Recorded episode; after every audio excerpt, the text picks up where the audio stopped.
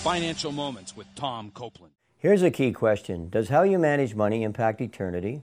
The answer is absolutely yes. For example, let's suppose that you acknowledge that you're a steward of God's resources, Haggai 2:8. Learn and apply biblical financial principles, including following a budget, Luke chapter 14, being content with God's provision, 1 Timothy 6, and having minimal debt, and as a result, you're able to give generously to God's work, then we know that God's word is powerful, and therefore some people will accept Christ as Savior and Lord, and some will be discipled. Evangelism and discipleship of people has an eternal impact, as there will be people in heaven who otherwise may not be there, thanking you for the money that you gave and the time and effort that you put forth that resulted in their salvation.